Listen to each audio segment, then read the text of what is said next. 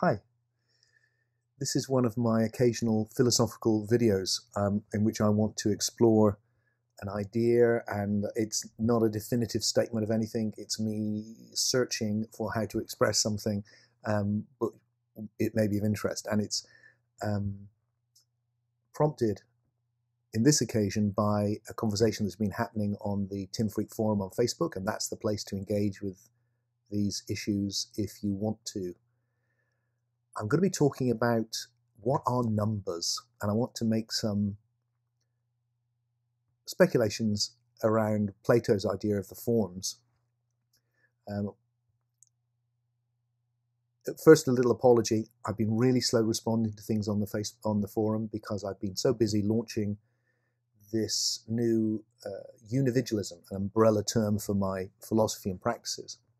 So there's been so much happening, and there still is. And it feels a bit refreshing actually to sit here with you now and go, oh, I'm going to speak for some time about philosophy rather than organization. So in the conversation previously, this is a little back story for some of you. Um, uh, Kenny and some others had been talking to me about uh, their views that everything had soul. And I suggested, you can check out the other video for this, that that's not accurate, that soul is actually something that's evolved quite late in the evolutionary process, and soul is this realm of ideas and images, this non material dimension of the imagination. Uh, the, what's been there the whole time is subjectivity. That everything has a subjective nature and a, a subjective perception of the whole and is itself being perceived. So everything has objectivity and every every time stream, every individuated aspect of the universe has subjectivity from a, a very basic electrochemical level up through the senses eventually, and then right up into the imagination and the sort of subjectivity that we're sharing now. Uh, he came back with a very interesting comment, which has sparked me into this stuff about numbers that I've been working on quite intensely anyway. You'll hear it's still work in progress. Um, and what Kenny has basically said is it's kind of a clarified of his argument that, that soul exists, as he's saying what he's really referring to is the way in which, well, let me, let me actually read what he says.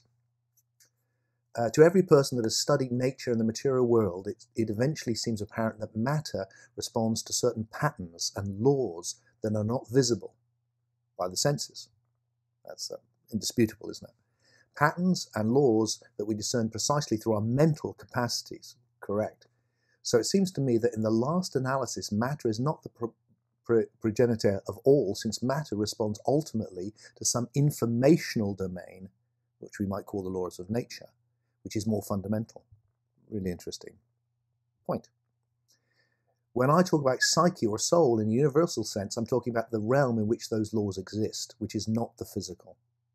Call it what you want, it doesn't matter, it's still there, and it seems to parallel the way in which informational patterns of mind function to make manifest the body.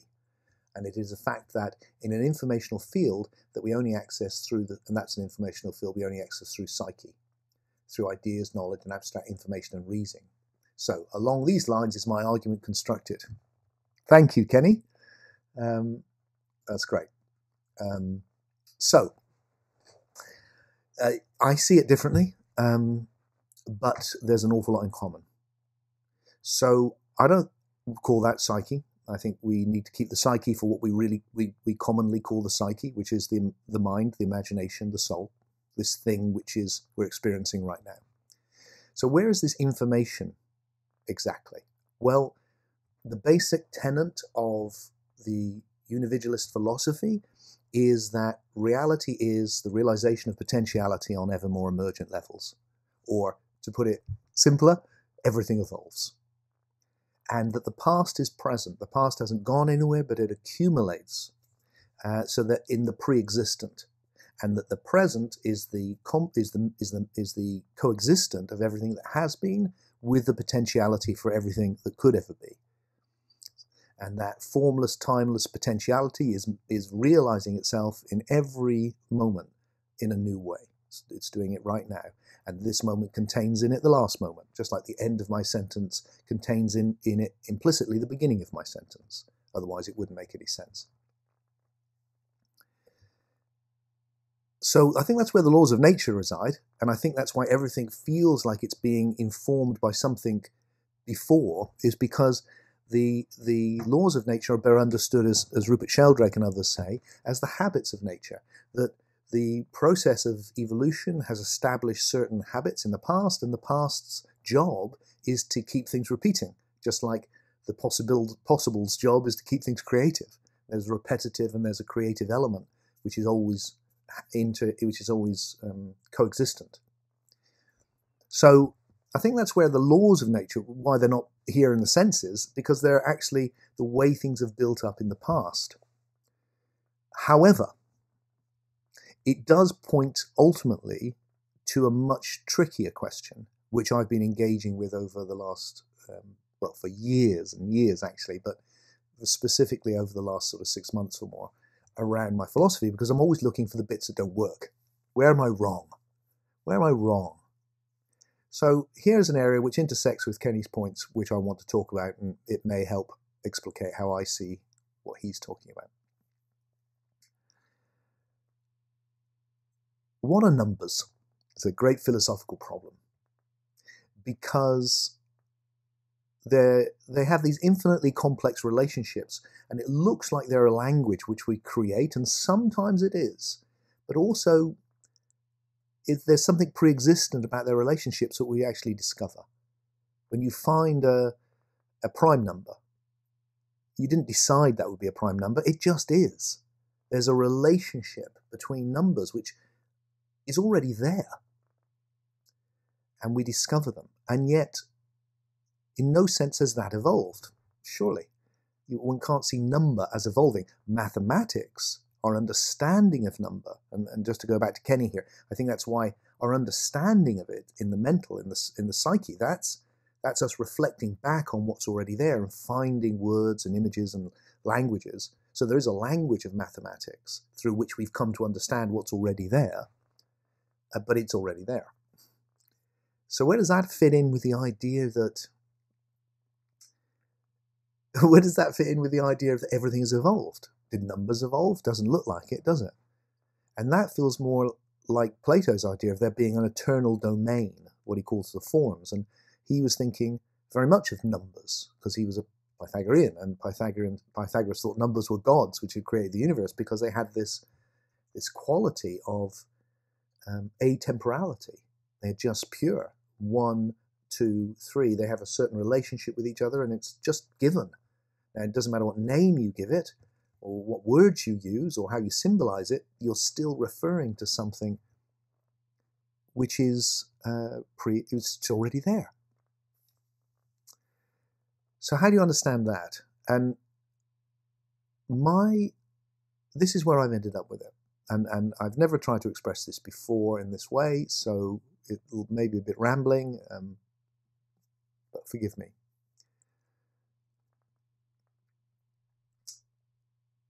What I suggest is that, look, no, I need to say something else first as well. And this goes for everything I share. Look, I'm going to act as if moment zero, the Big Bang, is the beginning of everything. Personally, I think it's very unlikely it wasn't.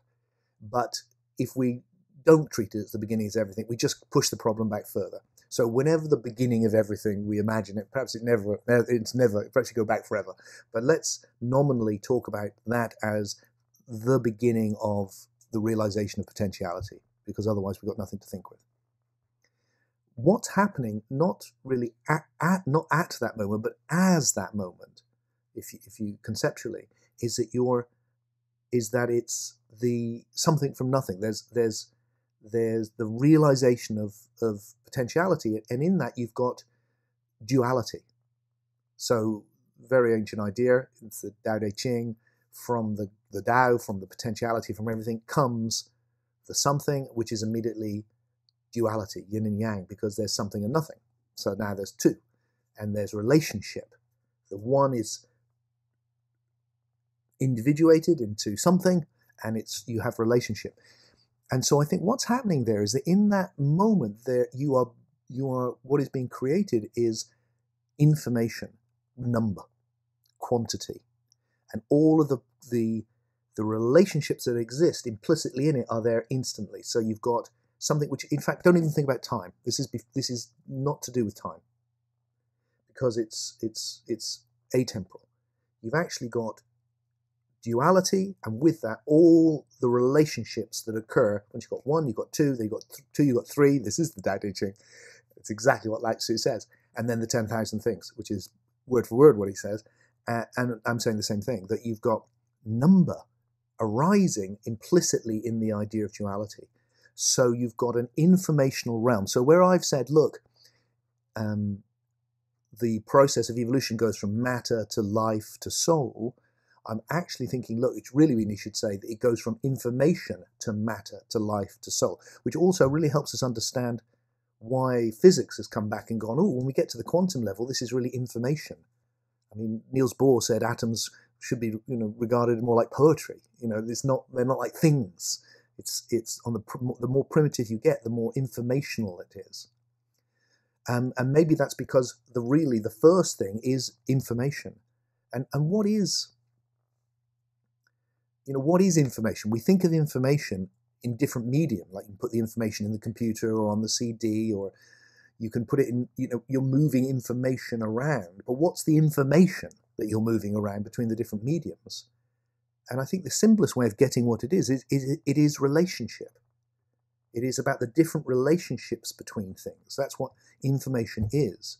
And so you've got a pre existent atemporal domain of relationships. All the the the archetypal relationships are inherent in the nature in the nature of number.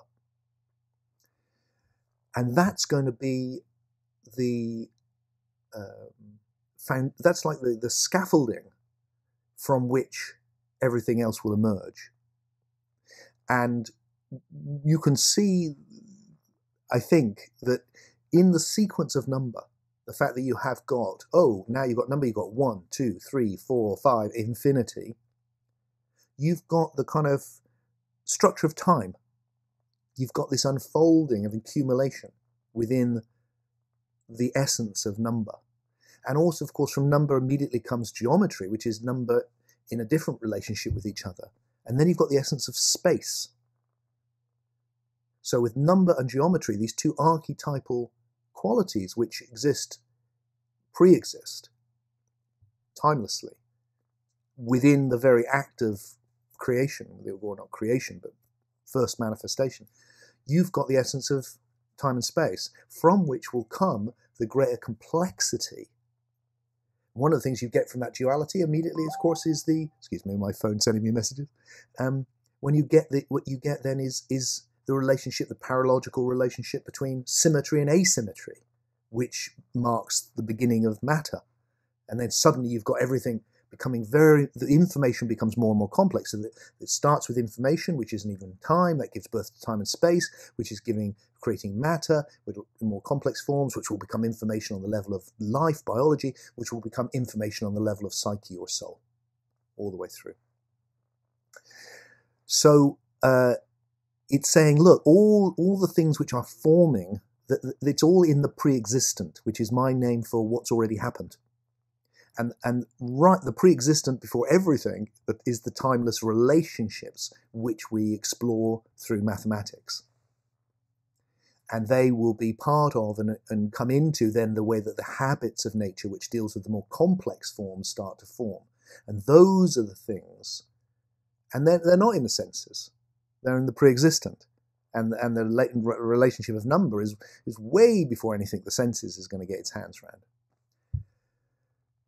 so I just thought it'd be nice to, to explore that a little and then say a little bit about Plato, because Plato has these ideas of, the forms which are creating are a more real thing, which are creating this in some way, that they're they're transcendent.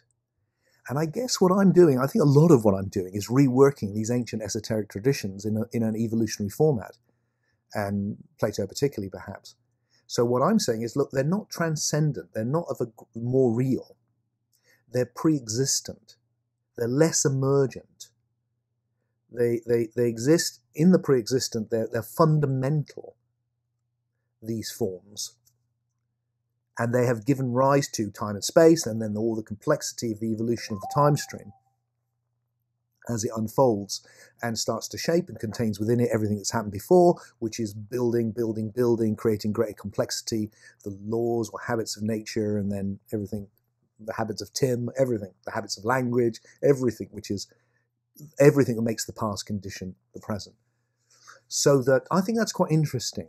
Um, that, that Plato's forms, we see them not as transcendent but as pre existent. They're not more real, everything's as real as each other, but they are less emergent. They are primal. They are abstract. They don't exist in time yet.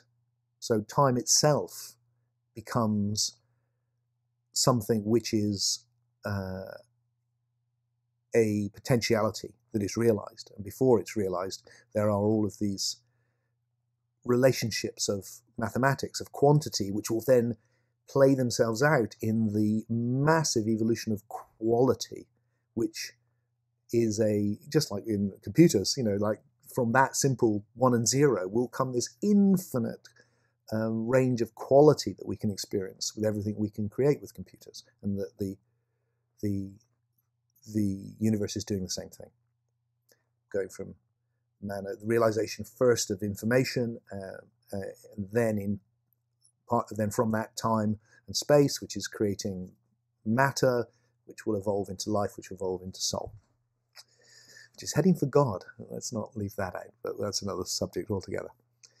Um, so, one last thought, perhaps, um, which is uh, that Plato also sees the forms as governing other things, other forms. So, horses all share in the form of horse. Um, everything is sharing in the in its archetypal form, and that, that somehow these are imperfect copies of this perfect thing. Um, I, I, think it's a a strange and and ancient idea, um, but I think we can reapproach it with this philosophy of unividualism and what I'm describing, which is that horses all share in the time stream, evolving, emerging time stream horse, as it were so that as a new species arises, it individuates, it's now got something linking it all together in the pre existent. This is very close to the ideas of Rupert Sheldrake, I think, with morphic resonance. And then they are sharing in that. So the forms exist in the pre existent, they don't exist in the transcendent, they're not. These forms uh, are, are, part of an evolving process. The, the, the archetypal relationship forms that form information, number, those I think are are before the level of complexity which gives us horse. So the overall thing I'm suggesting here is I'm thankful for Kenny for pointing um, towards this informational level of reality. Gives me a good uh, excuse to share with you ideas I've been playing with now for some time, which are still taking shape. Which is that we need to see at the beginning of the whole process this atemporal, before time, a priori, before experience, a realm of relationships which we which we explore as, with mathematics as number, which we can deduce what they mean. We don't have to discover what they mean in the sense of going into the world and doing experiments with. They just they, they just have that relationship. Two, you know, one and one is two. And, you know, you can change the words, but the relationship is fixed, um, and that is very very interesting. So there's an informational base to this which exists forever in the pre-existent um, and which is itself outside time. So that information is arising as matter, which is why, why when you go further and further down into matter, it starts to become, oh, this is information, which is becoming experienced as matter on a certain level of emergence, and then becoming life, and then becoming soul. And the whole thing is that evolving of that information as it plays itself out as these ever more emergent qualities on this extraordinary adventure that we call being alive. Wow, I hope that was coherent and that uh, some of you will uh, have a sense of what I'm exploring. Um, and it was real fun having a go at saying it.